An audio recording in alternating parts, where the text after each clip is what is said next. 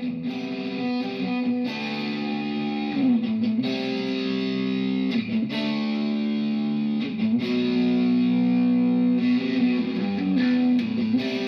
to you from the foot of the majestic Rocky Mountains, Denver, Colorado, it's the Savage Cast, a Savage Worlds podcast brought to you by the Rocky Mountain Savages. Here are your hosts, Chris Savage Mummy Fox and Christopher Savage Bull Landauer. Welcome, Savage Cast listeners, to episode 35 Gen Con Only Experiences. This last week, I was lucky enough to attend Gen Con for the first time, and it was a pretty overwhelming experience. It was sort of a last minute trip, as I've already made plans to run and promote Bureau 13 at Dragon Con later on this month, just before our Kickstarter kicks off on September 13th, a Friday. And uh, an opportunity arose where I could work at the convention in return get my room paid for and get reimbursed for gas on the drive out. So it's hard to say no to that. So I got in a truck with my old friends Dustin Hatchett, Mark Gacy, and a new friend Royal and uh, we drove off to Indianapolis. So it was a pretty amazing experience overall. I, I had some, uh, the first night I got there, I got to meet up with Clint and Jody Black as they were demonstrating the new Savage World Adventure Edition in the Union Train Station. Uh, the station's amazing. It's got this uh, classical architecture, gorgeous on the inside. It's just really gorgeous room. And uh, they had one of their Carolina game tables there demoing uh, SWADE and that was pretty awesome. I got to meet uh, Francisco Biglia, who's been Facebook friends for a while, but haven't met up with him. Uh, he's a, a, global traveler of Savage Worlds and other RPG uh, enjoyment, so it's fun seeing his uh, exploits on the internet. And uh, so I got to meet him for the first time and send the first copy of SWAT overseas. Uh, later that night, uh, uh, Jody took me to the Diana Jones Awards, which, uh, being the Gen Con noob that I am, I, didn't know that it wasn't really named for a woman named Diana, um, but it's actually a parody homage to the Indiana Jones RPG, which is widely considered to be a big flop in the early days of the RPG industry. Uh, basically, a you know, a paid crossover RPG that was rushed uh, to market to meet the concerns of the movie and not really the concerns of the game. And um, inside what is now the award, it's this like um, perspex clear resin pyramid, and there are burned out pieces of the last copy of the game um, that remove the IN in Indiana, and so now it just reads Diana Jones. The award now recognizes excellence in RPGs, and that was a fun event. It was kind of uh, crammed in the back of this bar. Lots of really interesting uh, gaming luminaries were just hanging out, drinking. I saw Ken Hite and Robin Laws. Um, I met up with Scott Woodard, who had come out to Genghis Con earlier this year, um, but we didn't get to, uh, the chance to talk nearly enough, and it was good to see him. Uh, met Matt Forbeck, uh, met up with Daryl Hardy, one of these savages, Rocky Mountain Savages, who's now starting a new career out of state, back in the Twin Cities area. So it's good to meet him and hand him his copy of SWAT because he was a, a major contributor to it. And uh, that was really exciting uh, to, to, be able to share in the joy of a commonly communal birthed uh, child. And yeah, the rest of it, that's kind of the thing about the, the whole convention was just meeting people either I've met before or haven't seen in a while or know online. Um, I got to meet up with Daryl Hayhurst and see all the cool things he's doing with Torg and other projects. Uh, he filled me in on some secret new plans he's got going that sound fantastic, um, but not my story to break. Um, met up with an, an, old OG Rocky Mountain Savage, John Fiala. Good seeing him. We haven't seen him at the local cons in a while, but uh, good seeing that he's still in the gaming scene. Uh, met up with uh, famous Savage uh, James Walls. You know him from running and hosting a bunch of talks about gaming with kids. Uh, met Phil Foglio, great artist um, who did the cover art for Bureau 13, but you probably know him from um, his amazing comics like Girl Genius. Got to see the extended Saving Throw family, uh, Dom Zook, of course, Megan Caves Callerman, uh, Tyler Rhodes, who I had not met before, uh, and Jordan Pridgeon, who I had not met before. Those guys were great. Um, Tyler really hit it out of the park on the Bureau 13 episode they did on Saving Throw, the RPG Exploration Society. And so it was great to meet those guys in person. Uh, they had just gotten finished playing a game with the remarkable Carl Kiesler. Uh, I'm pretty sure they, they got at least two games with him in during the con. So it's always great to meet up with Carl. Although had the, the convention just been about gaming, it probably would have been just a purely magical experience, just soaking in the pure size and the grandeur of the event. And even if you didn't have anything planned, you could literally spend the whole convention just wandering around the exhibitors hall. Uh, it's amazing the number of people who are in there selling their wares. There was actually a, a local company here that does tea and they made a big splash in the exhibitors hall. I've seen multiple people post about their um, specific gaming tea blends that they picked up at the convention. So you know, beyond just the the normal uh, kind of gaming terrain, gaming accessories, RPG books, there are a number of other um, ancillary providers for the world that were in the dealers hall that were just fun to go and check out.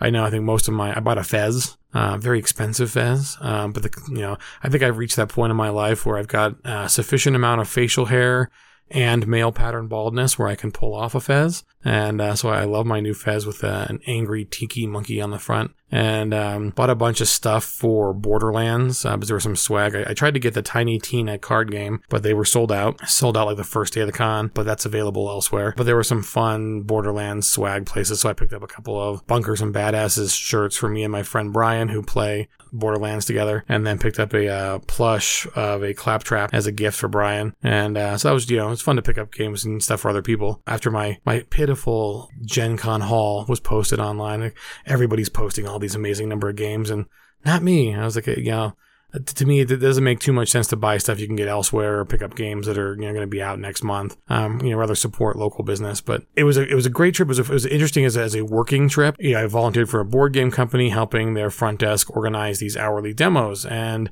uh, helping them meet Gen Con's reporting requirements. Because if if you if they give you floor space one year, they want to make sure that you're using it, or they give you like less space next year. So even for free events, like the ticketing and accountability is kind of a big burden that they they push off onto event organizers. So I was helping out with that. I also helped out a couple hours each day, Clinton Jody's Carolina Game Tables booth. So I've, I've kind of memorized the spiel on their sustainably raised Indonesian mahogany tables, all wood construction uh, steel reinforced corners, optional cup holders, uh, commercial velveteen uh, available in one of eight colors for the tops. I mean, I got the pattern down. And as that was fun, I'm helping them out. Um, they work hard. Oh, um, amazingly hard, like all day on their feet.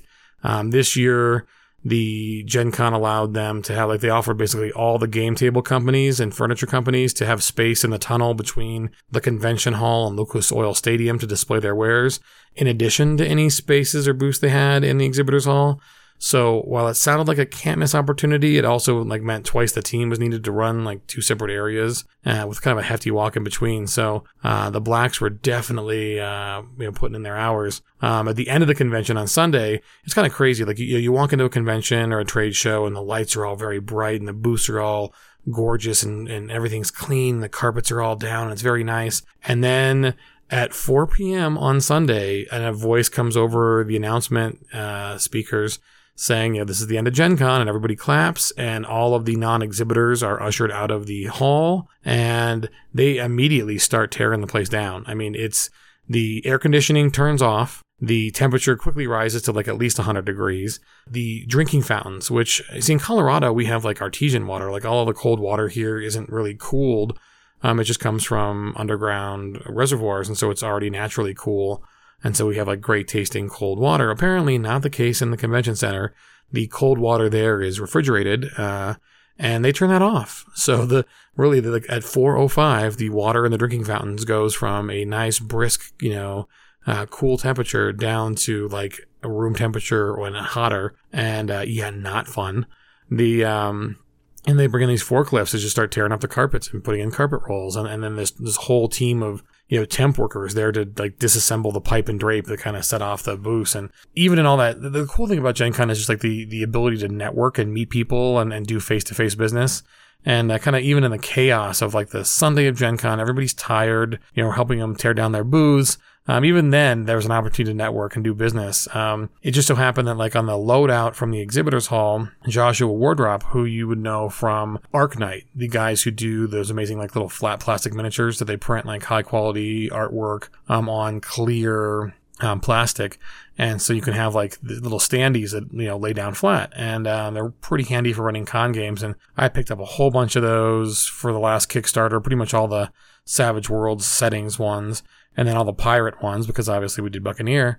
And then um, at this convention, they had some some deals on some sets where I picked up a, a really cool pirate ship and some um, ocean and beach terrain to use on the Savage Cruise coming up next year, savagecruise.com. And um, well, the cool thing is he was parked literally right next to the blacks, and Clint let him know that we're going on this Savage Cruise next year. And so Joshua was super excited to join us and bring some of his amazingly appropriate flat, flat plastic miniatures on to like kind of like accompany our games on the cruise. So that was fun to just get another sponsor for the cruise potentially. And we were, you know, we were just chit chatting between um, loading stuff into the, the, you know, the vans about you know opportunities to get some custom art done, like all the the games that are getting run on the cruise or the new games that are getting, getting debuted beforehand. So for like SWAT and for Bureau 13 and for some of the other properties, and kind of doing a, a Savage Cruise special that like he could you know either give away or sell on the cruise, and he could sell some other stuff on it when he's actually on the ship, and so that's kind of fun. Just you know doing business, meeting people who you've like admired their products from afar and you know wouldn't know them from Adam uh, if you walked on the street, but because you know I know Clinton, Clinton knows everybody. You've got the introduction there, and that was kind of fun, just between it's like we're apologizing to each other for like breathing heavy and sweating while we're loading all our stuff into these cars, you know, doing business and just kind of talking about the cool other stuff we're doing and hearing how they're big fans of you know what we're doing and how we're big fans of what they're doing and just kind of like kind of a Gen Con only thing. Like you know, where else can you really do that? You know, I, I saw a lot of people, like I said before, like bragging about their Gen Con hauls, usually with pictures of like dozens of board games and swag and all that. And you know, well, I'm happy that they're happy, and uh, you know, this definitely isn't shaming them for being consumerist and and you know supporting the companies of the games they like. Um, you know, to me, uh, my Gen Con haul was actually these demo kits from Chinese companies that manufacture and print board games and books and tokens and dice. And they all had representatives there at the convention. So companies like Longpack, Wingo, and Panda and that's really what I went to Gen Con for. My, you know, one of the ulterior motives besides um, just going to see what's going on and promote SWAT and promote Bureau 13 was, you know, just start making those connections for people who are going to help us publish our games. That was my, my Gen Con haul picture was these demo kits. And they're just kind of these cool things that these, these, uh, Chinese companies do um, where they give you samples of miniatures and of board game pieces and of like bennies, you know, like uh, poker chips, um, dice, uh, little metal or metal or plastic posing as metal pieces, you know, just to show you what they can do and what they can produce. And so you can know um, kind of the quality and options to expect, like, you know, as well as like the, the, the cards. I mean, there's so many options for playing cards on the weight, the finish, the material, the most cards are sandwiched where there's a piece on the front and the back and there's actually a core and on kind of what kind of material and what color the core can be. Um, so those kind of options um, are available. It, it, you know, it's great to be able to see that stuff and feel it and know like, oh yeah, no, we need at least this thickness. Oh no, these cards are better. It's worth the extra price. Um, those kind of things. That's what I did for Gen Con was uh, besides helping and working out and the blacks on Sunday. We started I think at four. I don't think we finished till nine, and so it was like five hours of loadout. Amazing um, how much you know effort it takes to to run a business and you know promote stuff at Gen Con. So besides you know doing that, and there were days on the board game side where when I wasn't helping out with, with Carolina game tables, uh, you know, I'd show up at, at the board game table early to help bring the, the games out like eight o'clock, seven o'clock a.m. And that was like, I don't know, three hours earlier Denver time. So it was like 5 uh, a.m.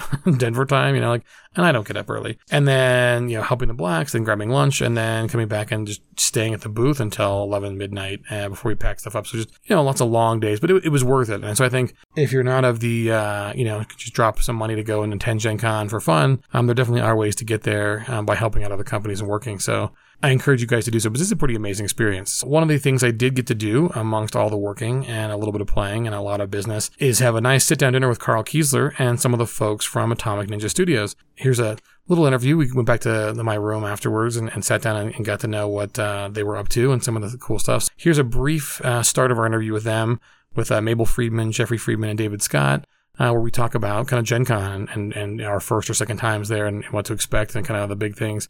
And then in the next episode, we'll get into over an hour of what they're doing with Dead End and some of their other properties, kind of the meat and bones of um, what they're com- what they're publishing and, and, the kind of the mechanics behind some of the cool things they're doing with Savage World. So uh, enjoy this little Gen Con only experiences discussion with the folks from Atomic Ninja Studios.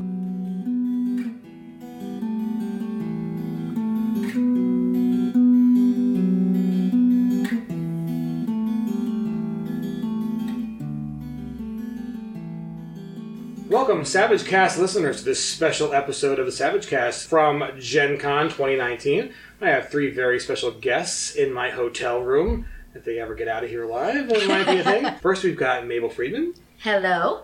Jeff Friedman. Yo.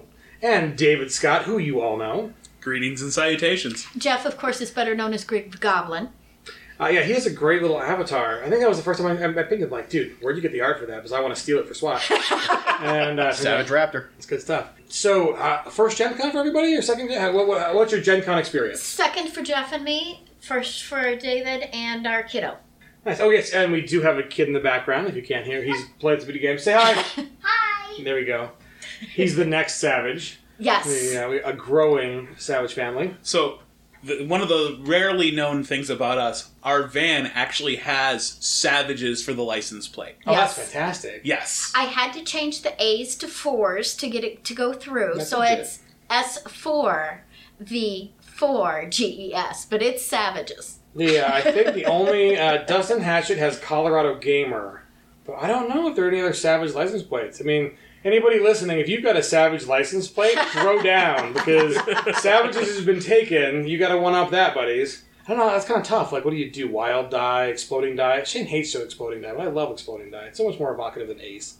Um, Now, you can't mock aces because everyone Right in the now room we're is aces. one. Yeah. right? And that's kind of a cool thing. So that's you know That's why you mock them. right? it's my first Gen Con too, and I mean it's uh, it's overwhelming. You know, we run big Savage Worlds conventions in Colorado more than Gen Con. Well, the Savage Cruise will be bigger than Gen Con. We'll run more than sixty games. But man, uh, when you're a big fish in a smaller pool versus oh Jesus, seventy thousand people all in the same building, hoping the air conditioning can keep up with it. Oh, absolutely. This is the first time we've se- Jeff and I have seen it from the attendee side. Yeah, we worked the one we did years ago. Right, and I'm working this one to just pay the way because I'm like, you know, it was a last minute deal. I'm like, fine, I got, I'm doing this and Dragon Con. There's no way I can splurge for two cons in one month if I'm not also, you know, working while I'm here. and so I get it. I mean, it's a little nicer to be able to have a very close hotel. The company I'm here with has got a hotel. We could literally walk over a sky bridge into the main center and have everything be close. Whereas some people are like, yeah, our hotel is 40 minutes away. Our hotel's 20 minutes away. Um, We're about 15. Yeah. Um, and we've gotten a lift in today. Uh, we'll lift back out, and they're, they've got a nice thing where if you put in the, the little code, you get 16% off your first two rides. Nice. And the, the best There's part about of that you. is there's three of us with three separate cell phones, so we're going to get six Yeah. rides at 16% off. That's so. good. Good stuff. Yeah, as a Lyft driver on weekends, they've never once in 7,666 rides given me a discount code for me or anybody else. So if you're listening, Lyft, F off. Um, it's overwhelming. Just the, the sheer community sense. Um, it's not just like 60,000 people. Like, I I know sports fans have some kind of sense of commu- you know, camaraderie, but it's bizarre how, like, yeah, these are my people. So to know? put it in perspective, I was in Hall B playing games not that long ago. Um, we had a scheduled dinner that we were meeting you and the the incomparable Carl Kiesler. We ate dinner with Carl. We ate dinner with Carl. But- and you did it. Um, coming from Hall B to walk from there across the exhibit hall to meet up with my family, and then just over to the restaurant was a 40 minute walk so that we could get to a table. And that was literally a restaurant across the street from the convention center because of the sheer size of, of how much stuff they've packed into this place. And that's one of the six buildings that this con is currently residing in. But the other aspect of that is, I was commenting, I was talking to a lady in the restroom, and she commented on everybody's so friendly because it was her first Gen Con as well. And I said, yeah, but we're all here to have fun. A convention is one of the few places you can walk up to a complete stranger, strike up a conversation, and nobody be concerned about it.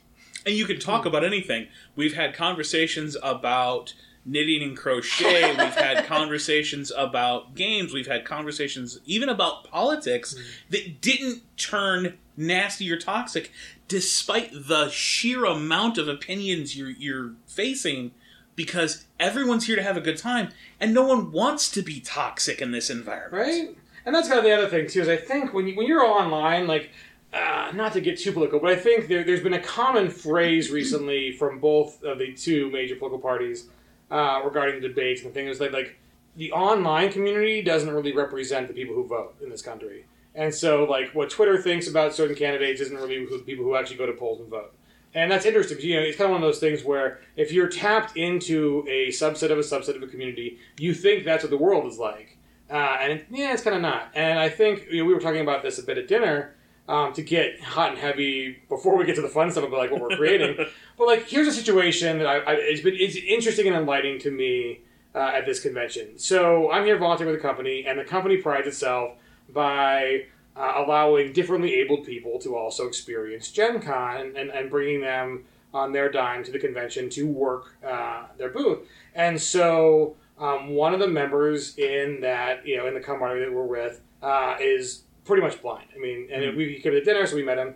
And um, there was an interesting thing that happened that really opened my eyes to this community is not nearly, it's not toxic. I'm going to say it's not toxic you know when you when you ascribe a word like that an adjective to that to the whole as a community you are saying this is the, a defining element a predominant element a governing element bullshit not toxic um, because i have seen more diversity of every stripe uh, more nonconformity more not even giving a fuck about all the rest of that stuff happening around you here than in corporate meetings, corporate boardrooms, sporting events, malls, downtown suburbs. I mean, there is nothing that quite looks like this demographic. And I'm not saying it's perfectly, you know, colors of Benetton, everybody, you know, got it, you know, but as far as uh, just, you know, differences, major differences, and really pretty much the, the rule has been we're here to game, we're here to love these hobbies, we're here to love these properties, we're all getting along it's been fantastic. And so this is this is what happened, which really kind of opened my eyes to this. So we were working a booth. The gentleman is next to me, and he is pro- profoundly blind. And a transgender person walks up who um, is obviously presenting as a woman and has tags on uh, that their pronouns are feminine, uh, but still or has a deep male voice uh, in that kind of tenor range. Um, and uh, she asks the question and the blind person who can't see the labels, can't see ask me my pronouns, can't see anything, made the assumption that that person was male.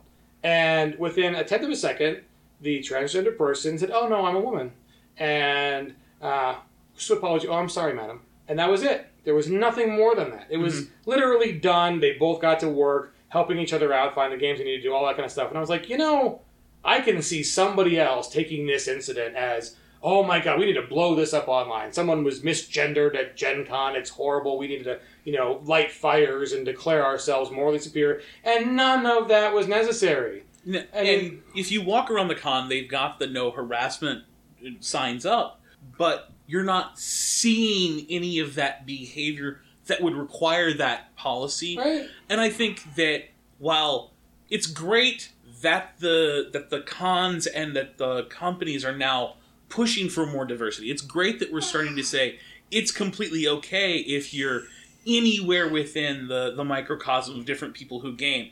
If you're, you know, um, one label versus another doesn't matter. We want everyone to be able to game in this environment. So I love that they've done that.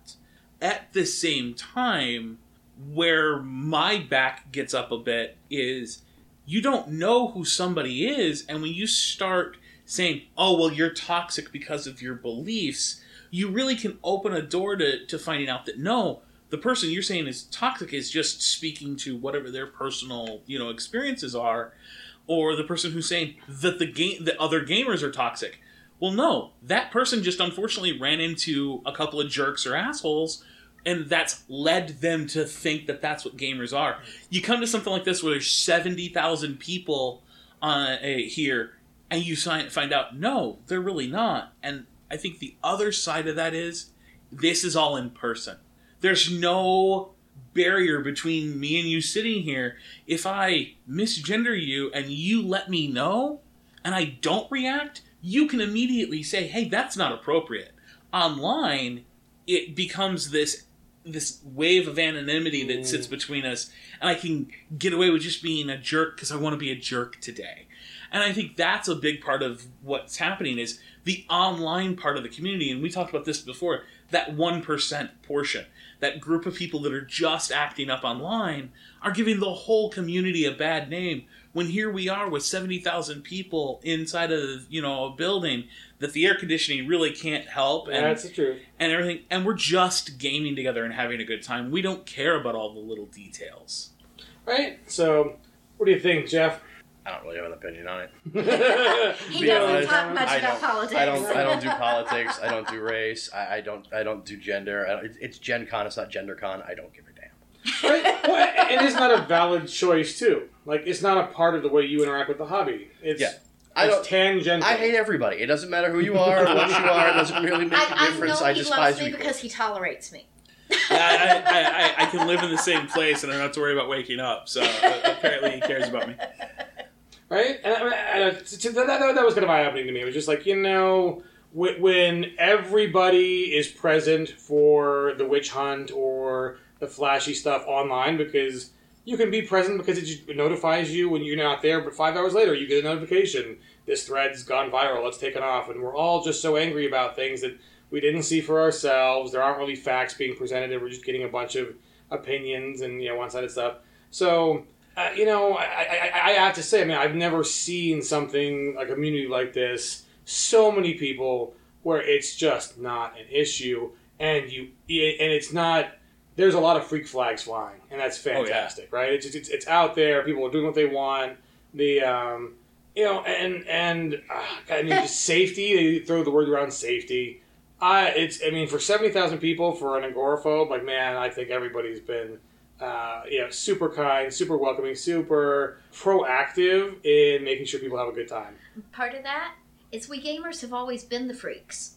So we're a convention of freaks getting together. Why would we be hard on each other? Right? And that's kind of what pisses me off about seeing so much negativity online, where it's usually it's not even about the people who are victims. I don't see victims, actual victims, going online and, and, and flooding it with how you know it's like other people like, oh no no, you're a victim, and I'm uh, my opinion about you is, is superior. It's like oh whatever.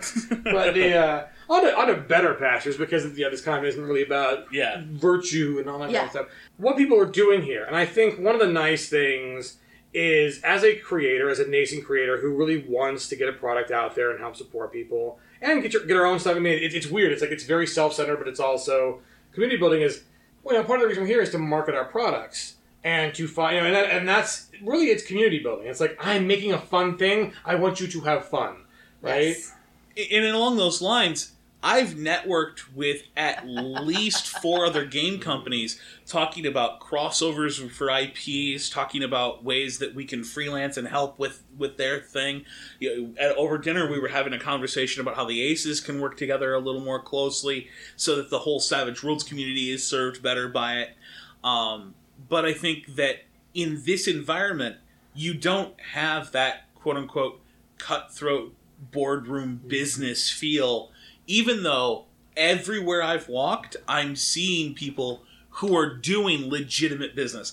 I watched a gentleman who's written adventures for Paizo for years go through a job interview to write adventures for Catalyst Games for Shadowrun. Literally in front of me on the con floor, he held his an interview i- impromptu, and they talked about what was his background, and he pulled out a portfolio and showed that off. And that's happening on the con floor as if it was just something we should all do, and it was super friendly. And it's that that friendly environment is something that is especially being my first time at a con like this, it's something this large, it is absolutely earth shattering to the way I've experienced that again online or in other industries where I've worked. You know, when I was doing software development, you never talked to the competition. They were the competition. and You had to make sure they didn't know what you were working on. They didn't know how good you were so that they would, you know, underestimate you and you could get that contract. And it's it's weird. It's like I want to share stuff, but how far along do you have to get before you're comfortable sharing stuff? And there's a bit of a rush to claim stuff. Like we're gonna put it out there, pee on this tree, it's our tree, just so someone else doesn't come along and you know pick it up. And, and in a way, that's stifling because I, I think as the Savages, the Rocky Mountain Savages, we've gotten more traction and more fun by sharing ideas when they're early and collaborating. And I, you know, a- a- and we're lucky because there's so many of us in one place, and you get that face to face. And I think the face to face thing is that I think we are uh, evolved as a species to assess trust by looking someone in the face and looking Yes. in the eye and hearing their voice. Yes. Um, I've taken a couple of psych classes years and years ago when I was going for music ed. Um, and the human species is has from caveman times. You look at someone, you tell their body language. That's not something you get online, which is another of the issues that we run into. I, I, I write what I think are perfectly reasonable, sane, and vanilla emails and get people like, "You are evil online." You and I'm like, "Oh my god! If you, you want to see evil? I will write you a, an evil letter." Dave will have me read over his stuff sometimes hmm. before he posts it just to make sure it reads properly. because it doesn't matter to a certain extent. The the, the big thing I've re- realized over the years, especially as someone who's trying to sell hmm. product, is it doesn't matter the tone in which I read Yeah. that in or write it in. It matters the tone the reader hears it in. Yeah, tone, whether, tone whether I hard. intended it or not. And so I'll have people proofread what I what I type just to make sure it's not in a tone that I didn't mean to convey. Because I don't want people to feel uncomfortable with the product. So I don't want people to feel uncomfortable with something I send out. Yeah, it's hard to get tone right. But I, I agree. I've accomplished more, I think, in you can send 20 emails and hope to get a response.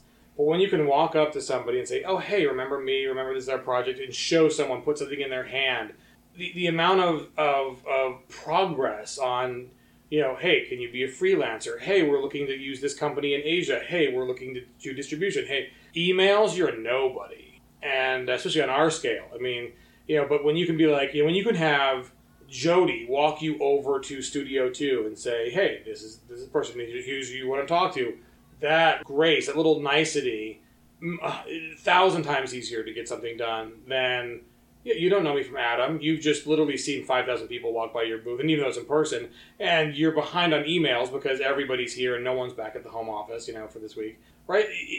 There's just an im- immense amount of opportunity that only happens over face to face. Yeah, and, that- and that's kind of, you know, we, we, we wanted to build that as the Rocky Mountain Savages and get more people in the country coming out to see us.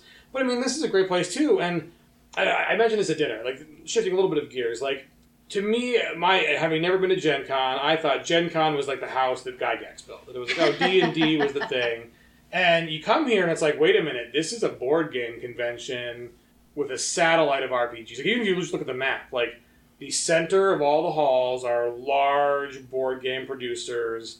RPGs are on the fringes. And there's many more RPGs in the adjoining hotels than there are in the convention space. And it's kind of it, it was interesting to me to see that. And I, I, I get that the industry is there, but I mean to me RPGs are number one. And you know I like board games, but they're not the center of it. And so it's interesting for me to just it, it feels a little bit like yeah RPGs are big here, but you know D and D's kind of not here. And see in Pathfinder and see some other ones, you know they're, not the the uh, all be all center part of it. Now, and I think a lot of ways some larger corporate toy company kind of places really have a presence here that you know no one's going to miss. So I think we have to fight, even even if you know as subcategories or subcategories of RPG makers, kind of kind of fight to get some attention. So Well, I have to say, I think the largest single company booth I've seen while I was here is got to be Catalyst Game Labs. They have not only a large booth in the exhibit hall where they are demoing products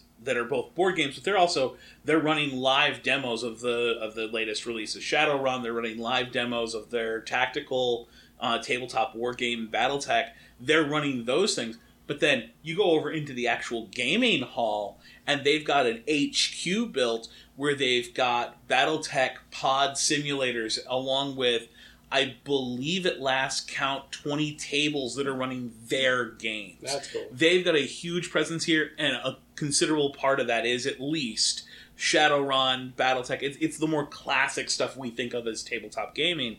But alongside that, where you're talking about the house that Gygax built, there's a lot of booths out there that are selling D and D stuff that aren't WotC, that aren't Mm. D and D, that are like you said, the toy companies that are here selling minis, or the toy companies that are here selling battle mats that look like maps, so you have a cloth map to put down in the middle. Mm. Oh of the yeah, table. the on that level, the number of people who are selling ancillary RPG products are amazing.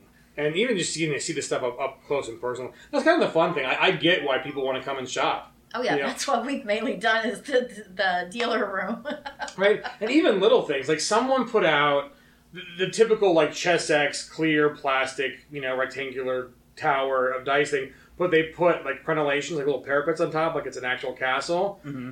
Oh my god, I've seen so many people online posting the pictures of them, them buying that. And it's like it's just the dice part. the It's not- houses the- of cards mm. out in the lobby. oh, that's kind of killer. Yeah, Cardhalla, the Right? entire front of the convention center, and it's and it's cards from every game.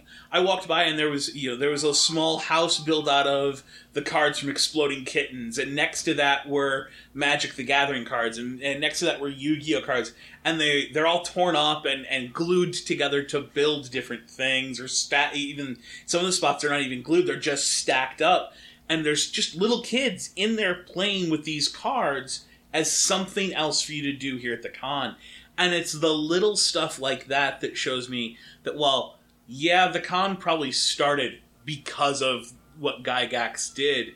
We've expanded that so far out. Now, to be fair, where you're saying, you know, D&D's not here, yes, they're a satellite, they're in one of the hotels, but it's that whole hotel is nothing but D&D The D and D cave. you know i can't i can't name another rpg that has an entire hotel dedicated just to games of that system All right, and, and my point is just like coming from I work in the video game industry uh, for Electronic Arts, and that was back in the day when E3 was as big as Gen Con. You know, pretty much the same number 60, 70,000 people, but not the same kind of community. A lot of it, it was much more everybody's a fan of video games, but it's you don't service anybody else there. Like, yeah here in the, this, everybody's a player or a game master. It's a very communal. Whereas when you're at a video game convention, there's not a lot of video games being played because you don't have your console, you don't have your computer. You're looking at what they're merchandising to you, what they're selling to you. But like there, like you know, Electronic Arts had like a fifty million or twenty-five to fifty million dollar booth with like huge surround sound speakers, a floor that had hydraulics to you know throw you around.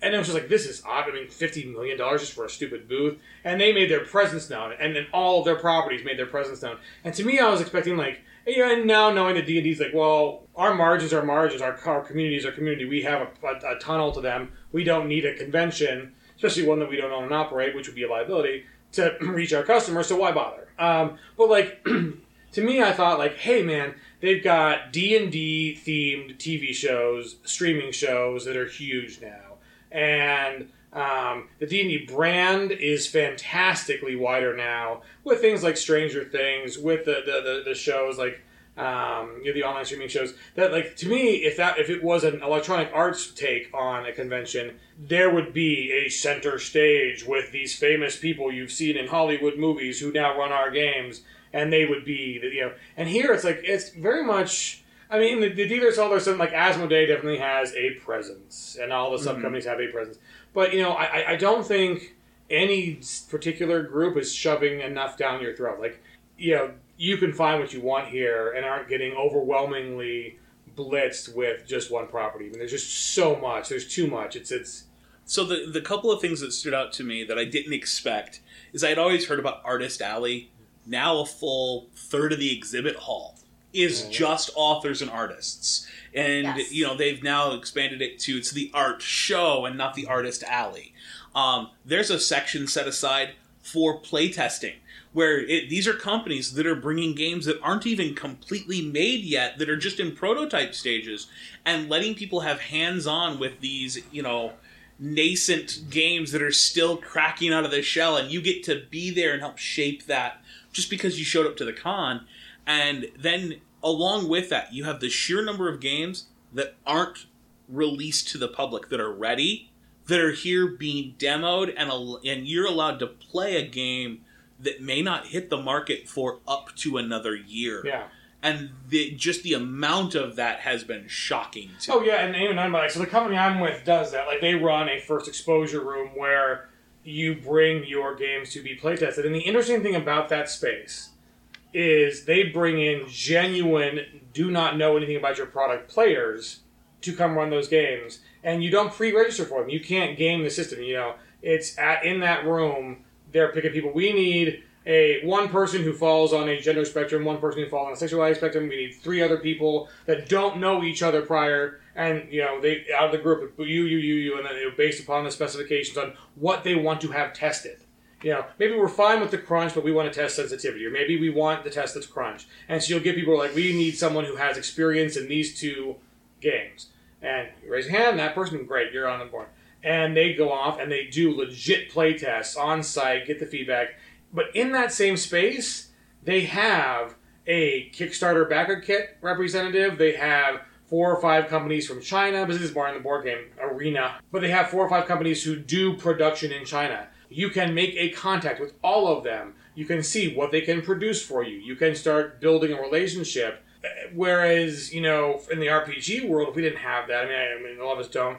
Like, I, I have no idea who does it. I had to go ask Shane, like, who do you mm-hmm. have print your book, man? Like, I don't have any contacts in that world. I don't even know, you know, at, at a time how that how that even worked. And here, we're putting people who want to get published with people who produce what they're going to publish in the same room with fans who are testing their products. I'm like, this is a gorgeous concept. Like, this is legit community building, company building, market building, improving games. And that's just one rather tiny room comparatively. It's a huge room for a, like, it's as big as our ballroom that we, we do local conventions with. But for here, compared to the other rooms here, where, oh my god, you could just have tables upon tables and tables, that's an amazing thing. And then seeing that down the road, like in, in the area I'm actually working in, we have like, uh, there's a game like Talisman. Fantastic board game, very popular, but they're coming out with a new version like Kingdom Hearts Talisman. There are two copies of this game at Gen Con. One's at the booth, the other one's being playtested. And we have to have it locked behind the desk until it gets, you know, it gets pulled out, gets sit down, people run through it, and then it gets put back and gets locked up. And I'm like, really? It's just a board game. Like, really? But it's like, no, this is one of two copies. Like, you know, like you said, this might not be out for months. It might not be out. I mean, I have no idea the release schedule for that game, but that's a cool thing. Only at Gen Con does that kind of stuff happen. And the people who get to sit down in that game aren't pre-selected. They're literally people who have zero dollar tickets. I'll do what I do for for our podcast as well, and I'll, I'll bring us back around to Savage Worlds here a little bit. Right? Have we Speaking- talked about Savage Worlds yet? S- Jesus. Speaking of that specifically, I have to applaud you on. I got to hold one of 22 copies Yes. of the SWADE Jumpstart that are physical copies, and that product looks so amazing in physical print. It's different. It's different than the PDFs. I mean, like you you use Carl for Dead End, and so you know what the guy does, right? Yeah. It- it's gorgeous. he does not charge enough. Carl, you don't charge enough. We But- told him that at dinner. right? That's why we pick up Carl's tab at dinner because the dude's like, oh, uh, no, you guys are great, whatever. I, I got money coming in elsewhere. No, dude, you're amazing. You do not charge enough. And the reason I say this is I don't want everybody else knowing what you charge, so they can't call it. point, Hey, Carl, can I fill up your schedule for six months? Like, no, he's ours.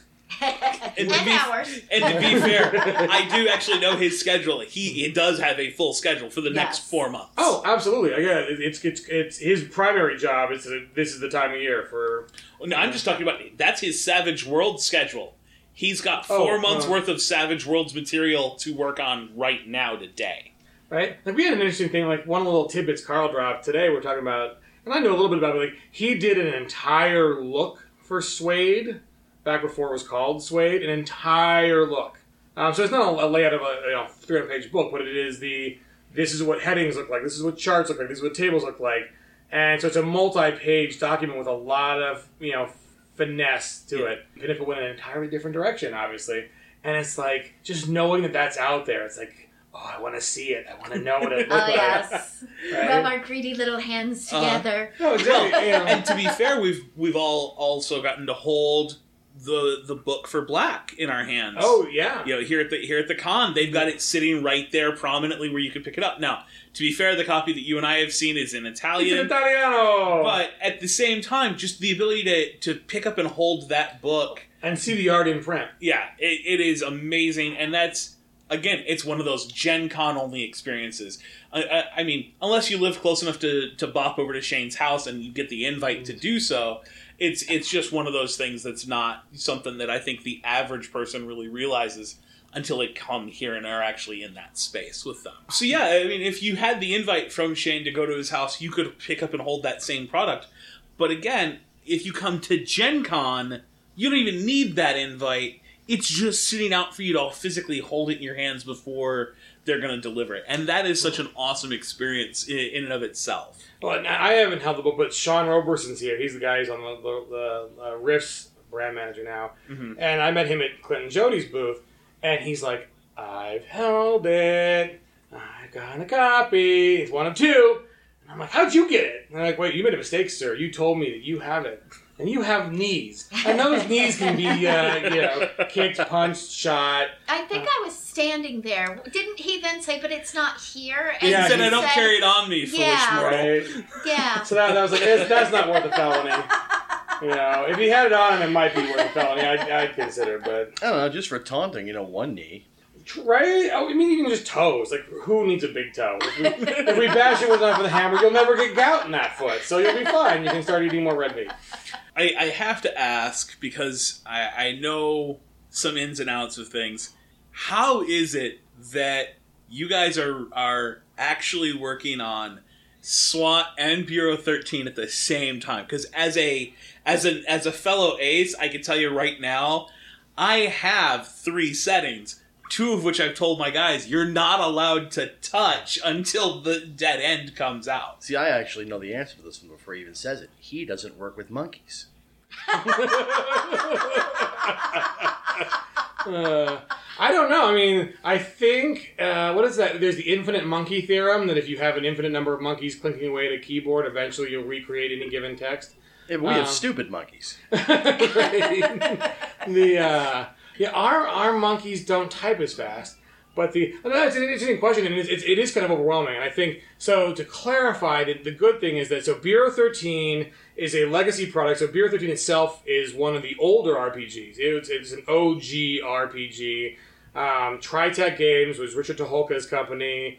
Um, he brought it out before X Files, before Supernatural.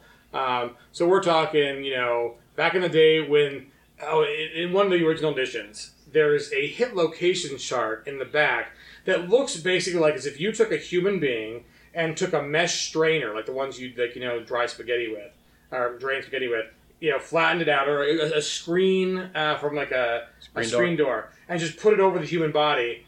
That's the hit location table. Like it, it is. Okay, so you're in the lower third quadrant of the second knuckle on the pinky, and I'm like, oh my god, can we move beyond this? Seriously, people. And, and, and even then, it was supposed to be a funny, lighthearted game, and I'm like, how did you need that hit chart table for this lighthearted game? Like, And, I don't and the know, answer man. to that is it was the 80s, and we still hadn't realized that our RPGs didn't have to play like tabletop war games. right? And everybody did those. I We mean, had charts to find charts. Oh Yes. yeah. Well, just the, the great. There are some great systems out there that are literally like chart, chart, chart, chart, chart. Oh, you might die. Chart it down. Like Traveller release was you dying. But so so Bureau thirteen. So that's a legacy product. So Tri Tac Games put out the original. Um, there is now Tri Tac Legacy, which is the widow and friend of Richard Tucholka. Uh, and David Boop met Richard Tucholka at a convention. Um, fell in love with Bureau 13, wanted to bring an update. Actually, wanted to write a novel for it, and that was kind of the thing. Was David was going to write the novel, and he's still writing the novel. Um, but I think he's put more effort, and we put more effort into the role playing game. So it was supposed to be novel and then role playing game to accompany that all at once. And we've gone whole hog on the on the role playing game, and the novel still is not there. So we're like, we're still going ahead with the role playing game. Um, hurry up, catch up, David. But the um, and and that that happened. Oh my god, how more than a year and a half ago? And the uh, so that's David runs Longshot Productions. That's his production house, and so he got the license, and so he's the producer on the project. And then there's a bunch of people who are also savages as you know casual members, you know, uh, like Dustin Hatchett, me, Chris Fox, Lee Langston, and uh, Dustin Hatchett runs a board game and gaming company called Rocky Mountain Games. We run, Chris Fox and I run the Rocky Mountain Savages, so it's very confusing all the titles that go along with this. Mm-hmm. But the ace involved is Longshot for Bureau 13. And then the Rocky Mountain Savages have become an ace. We have an LLC. We're moving forward like we did Buccaneer Through Hell and High Water under Yellow Piece, which is Brett Wine's company. And then like, well, let's do it. Let's, let's make the art. Like, you know, we, we had issues with like, how do we want to preserve the club functions for the club, but all this talent. Is that funny to you, sir? My club is not a joke. Ah, see, the children, critics, children are the best critics. So the you know, we want to preserve the club function, but also we have so many talented game masters. We wanted to become a publisher, so it took us a little bit to figure that out. And now that we've got that, Pinnacle announced, "Hey, we're doing SWADE, and there's going to be jump starts." That's like we can't delay SWAT anymore. This is a once in a decade opportunity. Every every backer of this five thousand plus person Kickstarter is going to get a preview of our document in their hands. There's no way we can not announce SWAT. There's just no way. And so we're still moving SWAT. The Bureau 13 kickstarts September 13th, and we are going to kickstart SWAT after beginning of next year. So basically, after we get a book back from China, hopefully on Bureau 13, so we know it's good to go, um, is when we're going to move forward with with SWAT. SWAT. But so that's that's kind of how we're doing. Ended up doing two at once. I think most of us have multiple projects in the pipeline, but you don't announce, you know, Yeah. because you're not ready. Like the other project down the line could change, and you know I've even mentioned now um, Marginalia uh, as a project that that is off the radar, you know, in slow back burner production. But it, it, it was anticipating that we'd actually be announcing that with a jumpstart as well. And so that's kind of how it is. It's that I think all of us have multiple things in the pipeline. I know you guys we've talked about dinner about projects I cannot mention on air um, that have been what twenty years in the making, fifteen years in the making, seven years in the making that will see the light of day eventually. But you know we don't, you don't talk about them because you, you want to build the hype and, and have a uni, unidirection of focus.